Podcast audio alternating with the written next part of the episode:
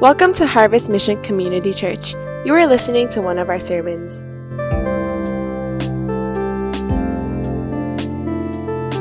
Turn to Matthew 13. We're going to look at the second parable of the sermon series, Treasure. The first part we talked about discovering, and we're going to look at the second part, which is about the merchant and the pearl, as we talk about searching. We talk about searching. So last week we talked about how Jesus is our greatest treasure who satisfies beyond measure. And as we talk about searching today, I want to ask what is something so valuable to you that you would go at any length to find it if you had lost it?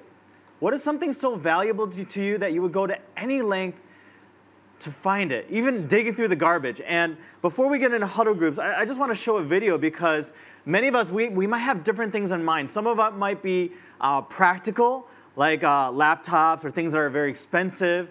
Uh, some of it might be like our IDs, our passports. Other of us are a little bit more sentimental, so it would be things like uh, cards that have been written to us, or personal journals, or, or diaries that we've kept for a very, very long time, or photos of our family. Whatever it might be, uh, just if you think about losing something very precious to you, there's a, there's a sense of wanting to get it back wanting to, to, to, to, find it. And, and the more valuable, the more precious it is to you, the more willing you are to go to any length in order to find it. Now, I want to show us a video about someone who lost something very valuable and precious. And you don't have to pull out your wallet right now, but just think about how much money is in your wallet. Just for a moment. Just think. Maybe 20 Hong Kong dollars, 50 Hong Kong dollars, maybe a little bit more if you're working.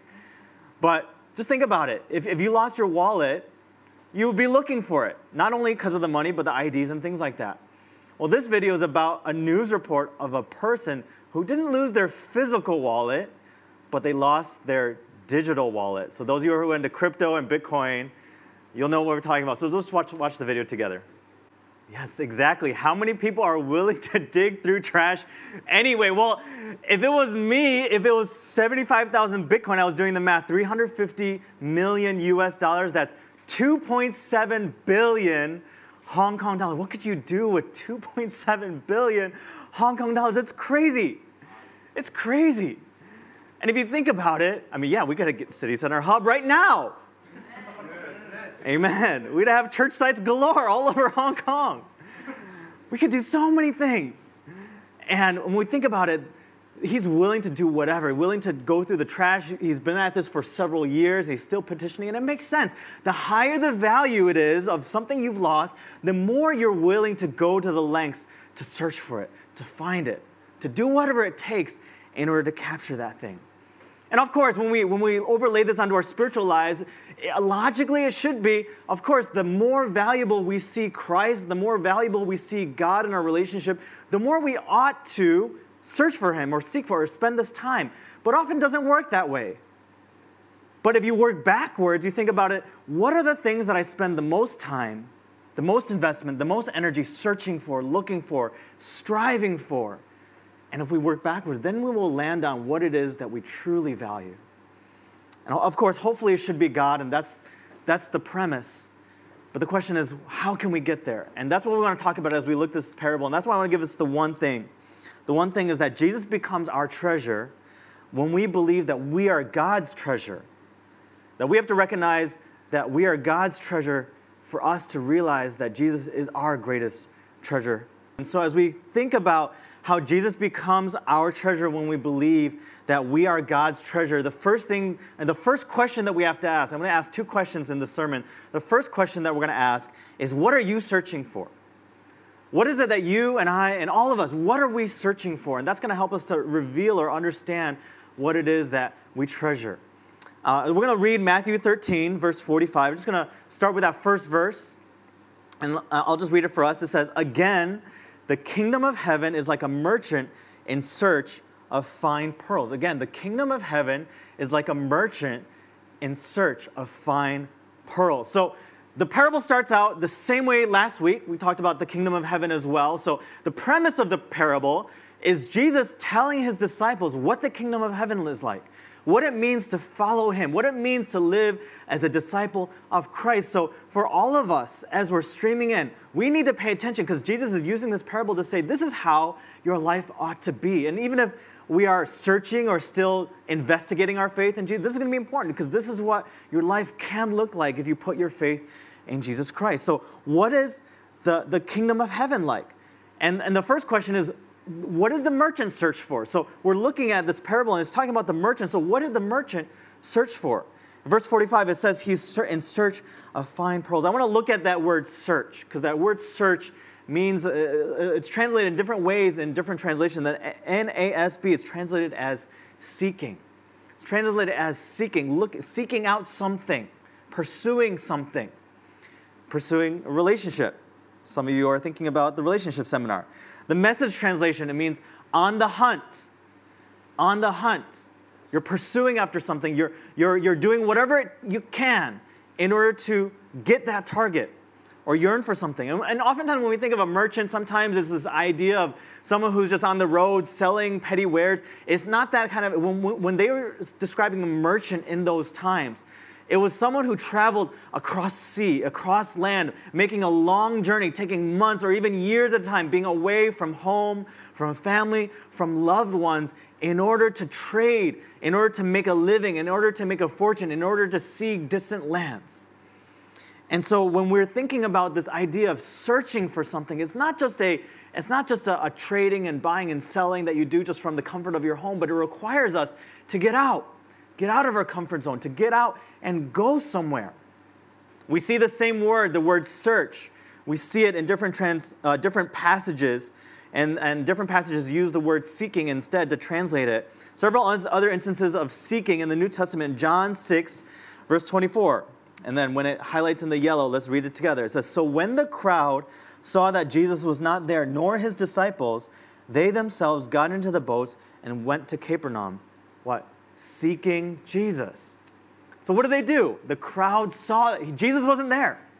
He went to the other side, so they got in boats, and, and it's not like taking the ferry from Central to TST, where you get in the ferry, pay like two Hong Kong dollars, and then the boat moves by itself, and you just get off. No, you, they, they had to manually row the boats and the, the, lake was big, it was far, that they had to expend a, a, a ton of energy, a, a, half day's worth of a journey just to get to the other side, just to pursue Jesus. So they, they were seeking after him. They were striving, they were yearning for him. They, they spent a whole ton of time looking for him. The next verse, Luke 12, verses 29 to 31, and this is what it says And do not seek what you are to eat and what you are to drink, nor be worried, for all the nations of the world Seek after these things, and your Father knows that you need them. Instead, seek his kingdom, and all these things will be added to you.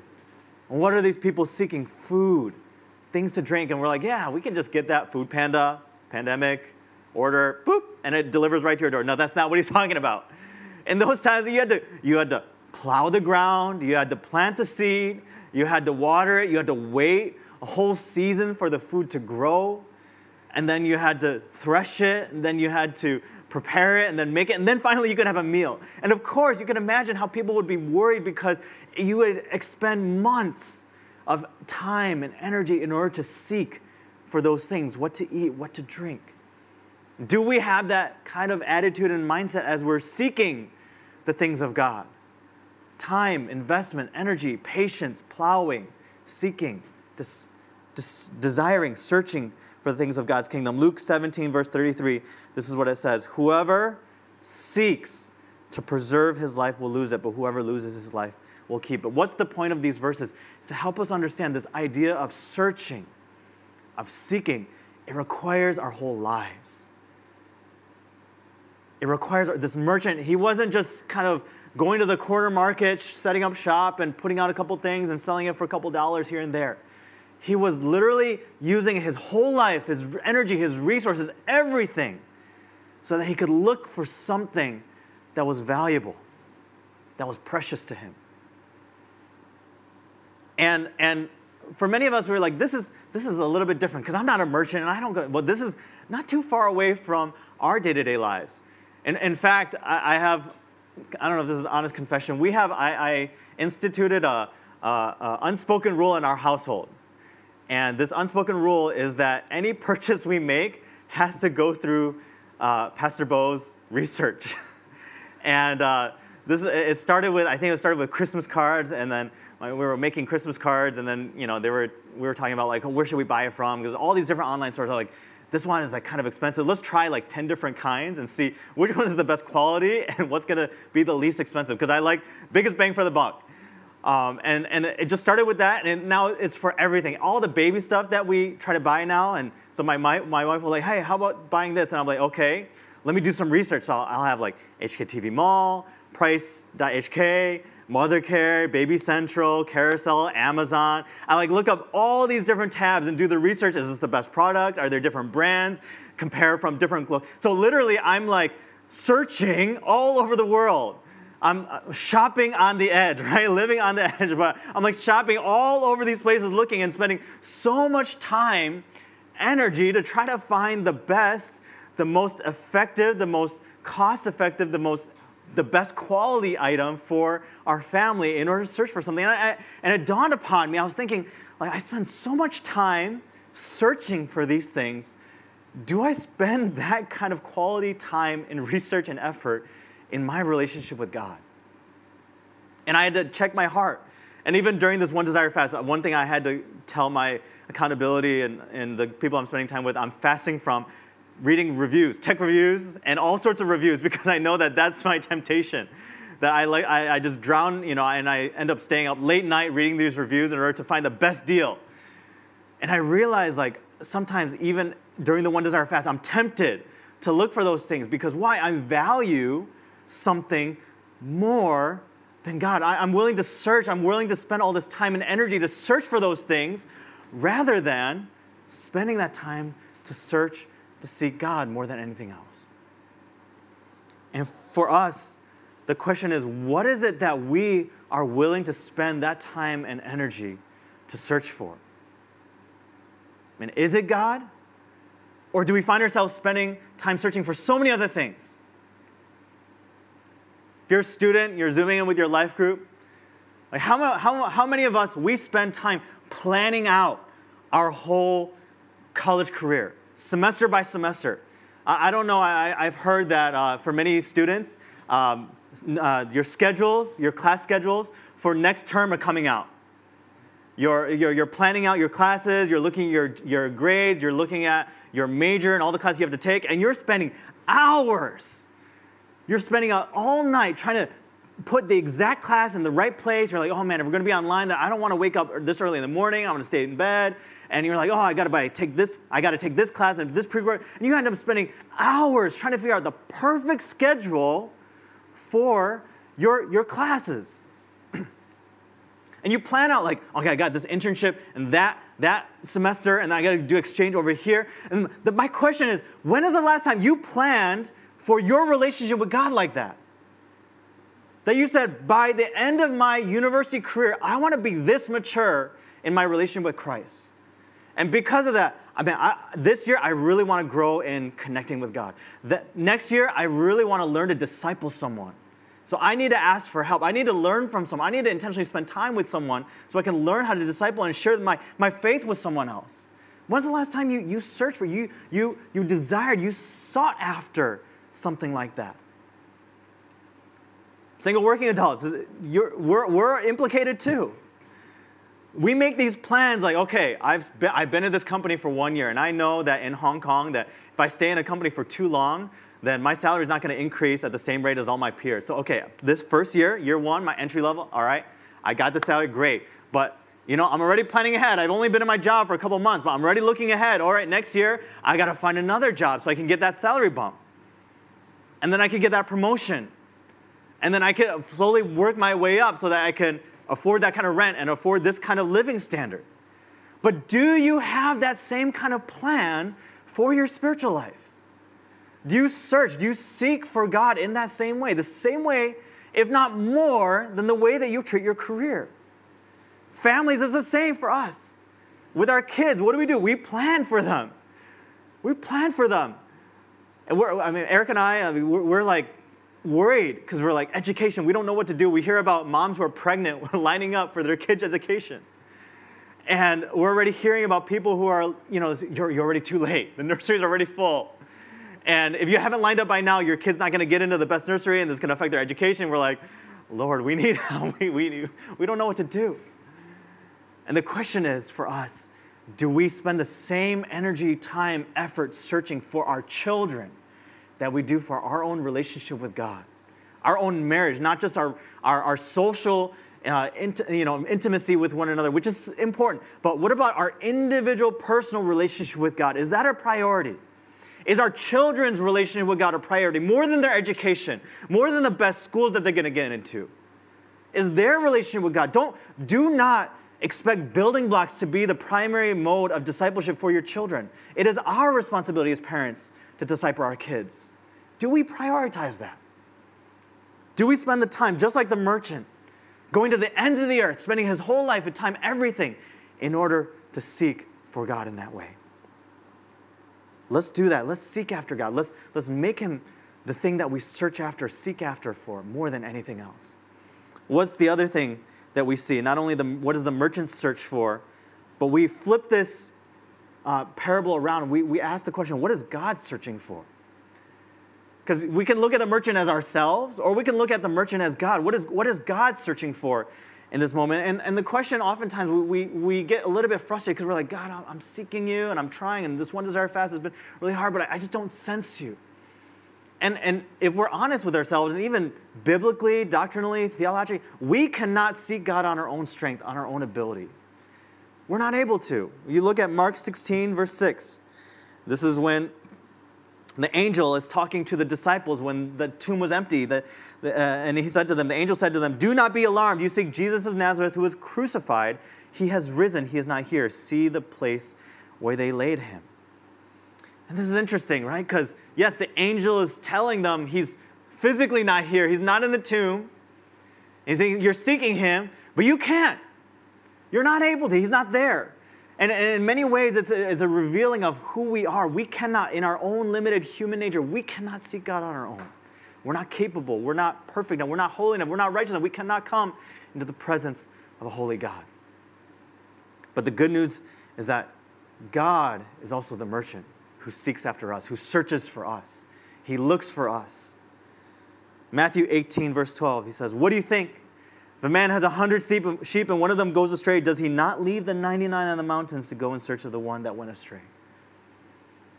This is amazing news for us that God is the good shepherd. Jesus Christ, He is the good shepherd who seeks after us. He searches for us. He goes over every mountain, looks under every rock to look for us. And he, he did that in our lives. Think about it. Go back to that moment where you first realized Jesus was your Lord and your Savior. How many of us were like, yeah, I, I found Jesus on my own? No, we didn't. It was God who found us. And it was Luke 19, verse 10, it says, For the Son of Man came to seek and save the lost. The only way that Jesus can become our treasure is when we realize that we are God's treasure. When we are God's treasure. And, and this is what Jesus did. He was the merchant, He was the one who left heaven and he came down to earth, a faraway land, a place that he didn't have to go in order to search and to find something valuable. And what did he do? He found his children. He found you and I. But this is the hard part is yes, we can see, we can believe all that we want. We can believe, yes, God is seeking us and he's, he's searching after us. And yes, it makes me feel warm and fuzzy for like 10 seconds. We're like, oh, I know that. I've heard that before. And still, I don't know if it really stirs my heart to want to seek after Him. Well, if you notice in those passages, what does it imply about the person who is being sought after by God? The only way that you're going to treasure God as He's searching after you is if you realize you're lost to begin with. That, that one sheep, it was lost. The Son of Man came to seek, to save what? The lost. And unless we realize we are lost, we are sinful. Without Christ, we have no hope. We have, no, we have nothing. Then we will never cherish a God who is searching after. Think about it. If you were on a deserted island with no water, no food, no social media, no relation, nothing, you would be searching after something so desperately a savior, a, a, boat, a plane, something to rescue you. And then when that plane or when that boat comes along and finds you, what do you do? You rejoice. You're like, I'm so excited. I'm so thankful. Thank you for saving me. You're, you're my savior, and I, I owe you my life. But that's the thing is many of us, we don't believe we're here. We don't believe we're lost. We don't believe that we're stranded on an island in our sin. We have no hope. We're separated from God. And no wonder that when Jesus comes into our life, we're like, man, it's, it's all right. Ole Hallesby in his book Prayer, he says this well. He says, Prayer and helplessness are inseparable. Only he who is helpless can truly pray. Your helplessness is your best prayer. It calls from your heart to the heart of God with greater effect than all your uttered pleas. Helplessness. Many of us were fasting and we're getting frustrated. Like, God, I can't hear you. You're praying for a decision. You're like, Lord, I, I, don't, I, don't, I don't hear anything. What do you want me to do? And all the while, you're praying from this position of thinking, God, just give me an answer and I'm just going to do it. Or, or speak to me and I, am going to, but you, you're praying from this very self sufficient this place where you think that you're still capable, you're still able, you're still somewhat righteous or able to do things on your own, when God is saying, No, I'm not going to answer you until you come to this place of helplessness.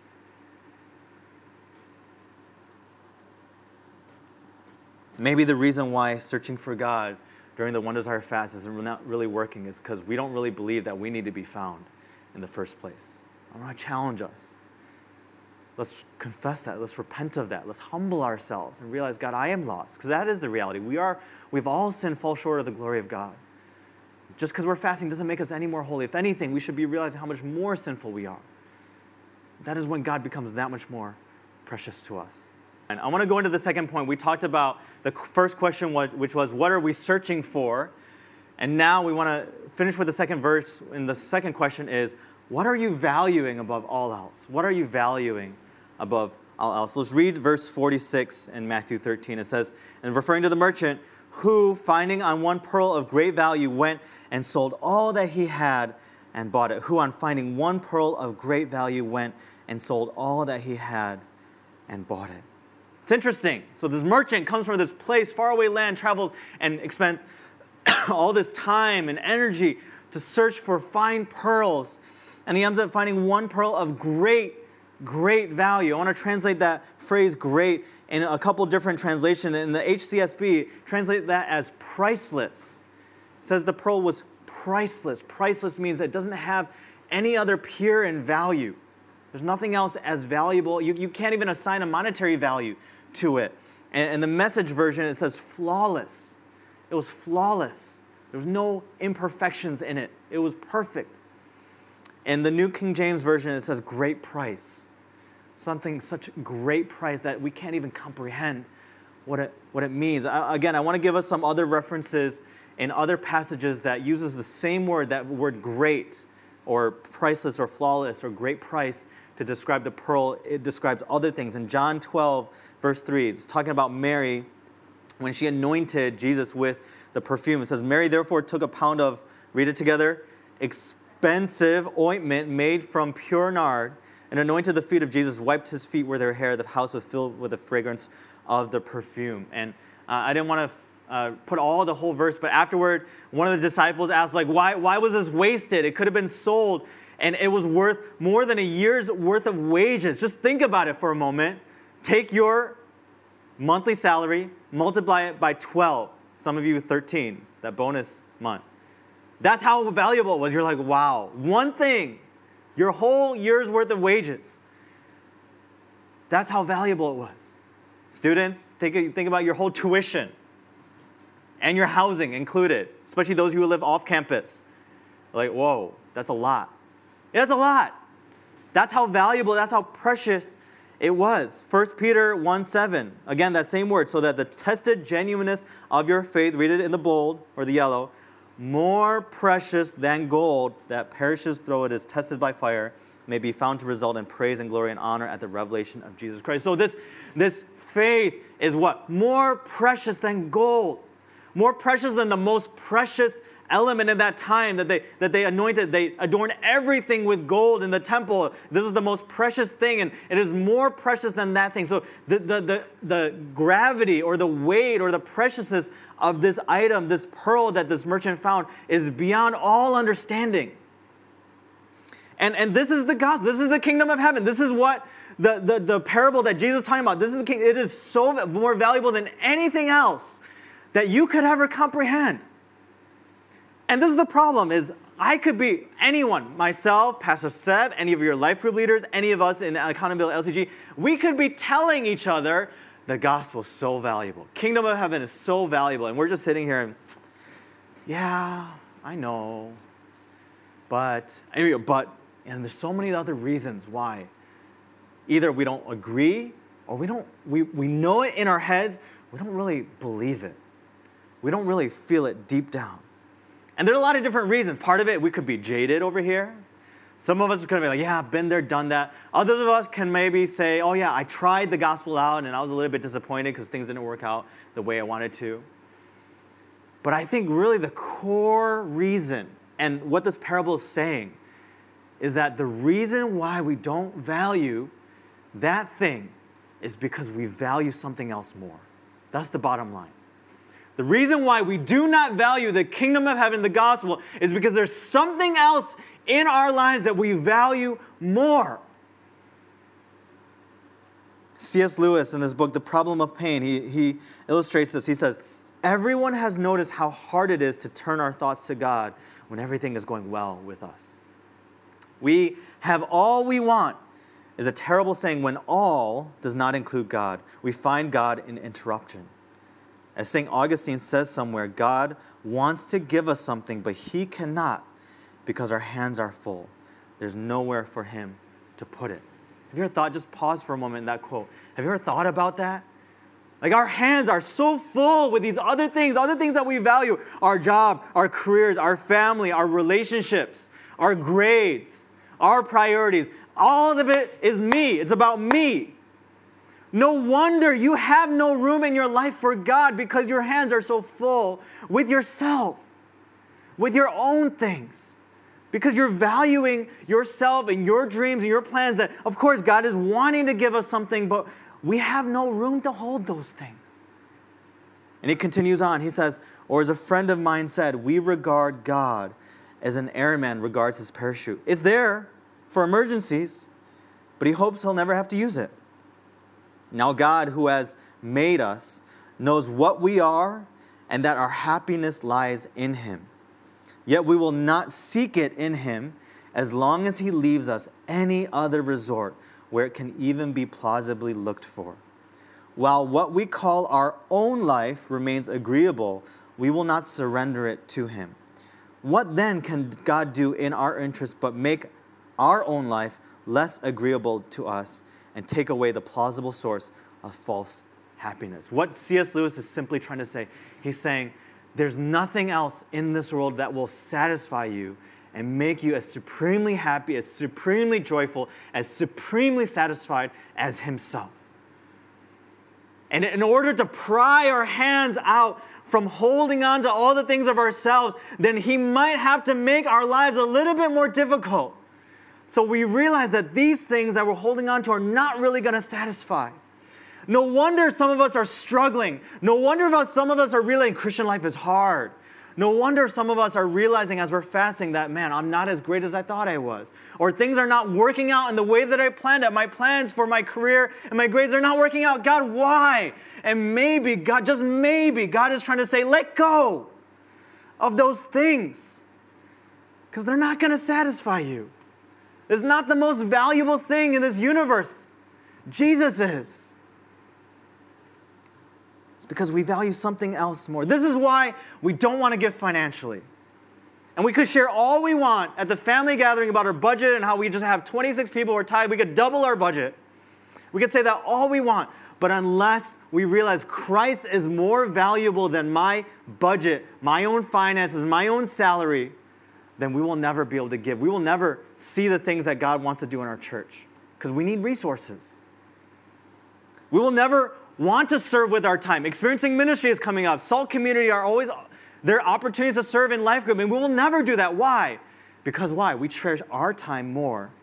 And we're gonna miss out on all the opportunity, the blessing. We had we had two sisters in our One Desire Fest encounter Friday night. Those of you who weren't there, you didn't make the time. You missed out on the blessings. Two sisters who received Christ, they shared that they did. And I, I was just sitting there, I was like, I, I was just blown away. I was amazed. And those of you who are serving, who are part of uh, my, my IPT, intercessory prayer team, WhatsApp group, was going off the hook. We're like, praise the Lord, the booklet. God used that. And the crew was like, praise the Lord. It is so worth it to print all those booklets and distribute it all over Hong Kong. It was worth it. But those of you who do not invest your time, you miss out on those blessings. Why? Because you're holding on to something else. You're missing out by not serving, by not investing. We don't want to get out of our comfort zone. We don't want to risk failure. And we're thinking about these bigger things like, oh, another church site. Oh, does that mean I have to, that, that means I have to get up earlier? Do I have to go somewhere else?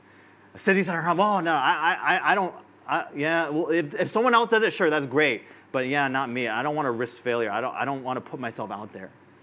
And you're going to miss out on the things that God has for you because your hands are so tightly closed. And we complain rather than being part of the solution. Think about the retreat. Some of us, we are more consumed with, oh, is the retreat going to happen or not? What are we going to do? Social distancing, all that kind of stuff. How many of us, we prayed? Say, God, I value meeting you, encountering you. I value my life group can experience you together in a powerful way that I'm praying and asking, Lord, Lord, somehow open up the doors, pray, allow us to meet in person, or at the very least, Lord, if it's going to go online, then how can I help? How can I help make my life group experience as best as possible? Let me talk to my leaders. Let me volunteer my home. Let me volunteer my resources so that we can experience this in a powerful way. When do we do that? Why? Because we're so consumed with our lives and our schedule and our plans rather than seeing God, maybe He has something greater for us. The challenge is how do we let go? How do we open up our hands and our fists? For me, I value self protection and being confident and looking good. And for so long, I, I struggled with that. But I realized looking back, it was over many situations. God had to put me in specific situations where my competence would be tested. I could be criticized publicly and privately so that I would have to grow and let go of the control of that in my life. And how did that happen? Yeah, I was, I, I didn't believe God at some point in my life. And then I joined a ministry team. So there were opportunities I had to fail and my competence was tested. And then I got more involved in church. And so I kept on doing that. And as I did that, what did God do? God kept on bringing different situations in my life to constantly expose myself to criticism. And, and over time, here I am as a pastor having to make decisions for the whole church that affects every single person. And if I was still in that same place I was my freshman year, I would have been dead by now. I think I would have been, my, my anxiety been through the roof. I would have breakouts all over the place on my face. And I would just be so like paralyzed. But it was through slowly letting go, little by little, putting myself in those situations where I had to let go and God was forcing me in different situations to let go. God was bringing other people in my life to challenge me, to point that out. That I started to realize, you know what? It's actually much, much better to trust God with all those things. I want to I encourage us. It doesn't happen overnight, it's a slow process that takes time, but we have to be committed to it. We have to be resolved to say, God, I want to value you more than anything else, and I'm willing to go through the hardship, the trial, the difficult situations that God might put us through for the sake that we might value Christ more than anything else. More than anything else. The last thing I wanted to share is that yes, we might be going through these difficult times, but how can we have confidence that Jesus is our greatest treasure, the one value, the one thing more than anything else that we want to cherish? I don't know if you noticed in that verse 46, he says, uh, who on finding one pearl of great value went and sold all that he had and bought it. So it's interesting. The merchant, he went searching for fine pearls, plural. He went searching for many pearls. But what did he find? He found one pearl. And he went and found that one pearl, what did he do? He sold all the things that he had. And I'm wondering if we realize that oftentimes we are the very, very much the same. We, we're looking for all these things. But the gospel invites us to say, when you find that one thing that is the greatest thing, then you take all those other things and you trade it for that one. And we're like, God, I know that's what I need to do, but I cannot do that. And the good news is that Christ has done that for us. Christ is the one who was that one man, and he traded his life for all. And it's interesting because Christ is the most valuable, the greatest, the most competent, the most perfect, the most righteous, the more holy, most everything. So, if anything, we should be the one trading our lives for Him. But He, for some reason, has traded His life for all of us. It is the greatest reversal in all of history. It is the greatest news that we could ever understand or believe. This is Romans 5:15. It says, "But the gift of Christ is not like the trespass. The trespass is re- referring to sin, our sin, Adam's sin, everyone's sin. For if the many died by the trespass of the one man, how much more did God's grace and the gift that came by the grace of the one man, Jesus Christ, overflow to the many? This is the good news that we could not save ourselves. We should have valued Christ more than anything. He is the most valuable, the most important, the greatest, the most weighty, the most glorious person in all of creation. And we ought to give us our whole, God, give him our whole lives. But what did he do? He gave his one life for all of us. When we realize that, when we realize, man, we're so messed up, and yet He's given His life for us all, what can we do but simply then give in response our lives to Him? That's my hope and my prayer that we would then respond, not just by a, a sinner's prayer, that's cheap. Not just saying one time, God, I want, I want to, you're my Lord and my Savior, that's, that's good. But saying, God, I want to value you with my whole life. I want to follow you every single day to the ends of the earth and believe that as I value you more than anything else, that you're going to help me to see how I am your treasure. You treasure me somehow, some, for some reason, we don't know why, but He does. And that will allow us to see the life that He wants us to live. I'm going to remind us of the one thing. The one thing is that Jesus becomes our treasure when we believe we are God's treasure. Jesus becomes our treasure when we believe that we are God's treasure. I want to give us some just next steps for this morning. A couple things. First is just recognize how lost you are. I think, especially, I, this is a stereotype, but oftentimes stereotypes have some truth in it. Men, we hate admitting that we're lost. Went to the wrong MTR station, we don't want to admit it. And we're trying to use Google Maps to find it. Admit, just recognize how lost we are. And if we have a hard time doing that, ask someone. You know, oftentimes when you're lost, you don't you don't want to admit it until you bump into someone. Like, hey, wh- where where am I going? And that person says, well, you're actually not in the right place. You got to go in this direction. Ask someone who loves you and cares for you.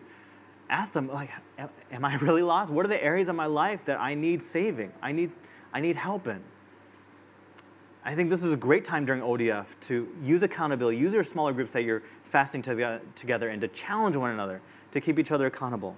Second thing is reevaluate your appraisal of God. Just as we appraise diamonds and pearls, just as the merchant probably did that, reevaluate your appraisal, how you value God, how you think about God. Just go back. Some of you might be like, yeah, it's been a while, and you have this idea of God as a pearl, but you haven't polished it in a while. Go back to your first love. Think back to that moment that you treasured Christ so deeply. What were, what were those moments? Has that changed in your life? Listen to the testimonies of others. Ask someone to share, like, what, what made you really treasure Christ more than anything else? Ask yourself if you've been truly satisfied by the things that you're currently invested in. And maybe you'll realize, you know what, God is actually so much greater, so much better. Thirdly, regard all other things as rubbish. All other things. You have to actually give things up in order to treasure Christ. Fasting from useless stuff that you shouldn't be doing, and it's not actually fasting. Fasting is actually taking something that you normally need, that God has given you, like food, temporarily, in order to say, God, I want to depend on you more. Some of you are fasting from like binging on Netflix or other things that you don't actually need. You don't need those things. So, what are you going to do after the fast? Go right back to them? Like, that doesn't make any sense. If those things are not valuable in God's kingdom, why go back to them? commit to saying, God, that's rubbish. If you committed to, God, I'm not going to be constantly looking at my stocks every 10 seconds during the day, during the fast, why go back to that after the fast? Throw it away. Commit to God. God, you are, you are much more valuable than my stock options. You're much more valuable than, than my grades. So don't obsess over those things. Don't go back to it just because we're done fasting. Because it's not really, you're not really fasting. You should actually be denying yourself of those things all the time. So consider, regard all other things as rubbish. And lastly, is just recommit to seeking and treasuring God. Recommit to seeking and treasuring God. Be like the merchant. Go to a place. Schedule in. Look at your calendar. If you don't use a calendar, start using one. And put in a section that says, spend time with the Lord. Do not overwrite. And every time you, you, you go do something else, you make an appointment, whatever, look at your calendar and say, oh, I can't do that right there because I'm supposed to spend this time with the Lord. And I really pray that we would do this this coming week as we finish our, our One Desire fast. And don't only pray for ourselves, let's pray for other things. Thank you for listening to the Harvest Mission Community Church podcast. For more information, visit our website at hongkong.hmcc.net.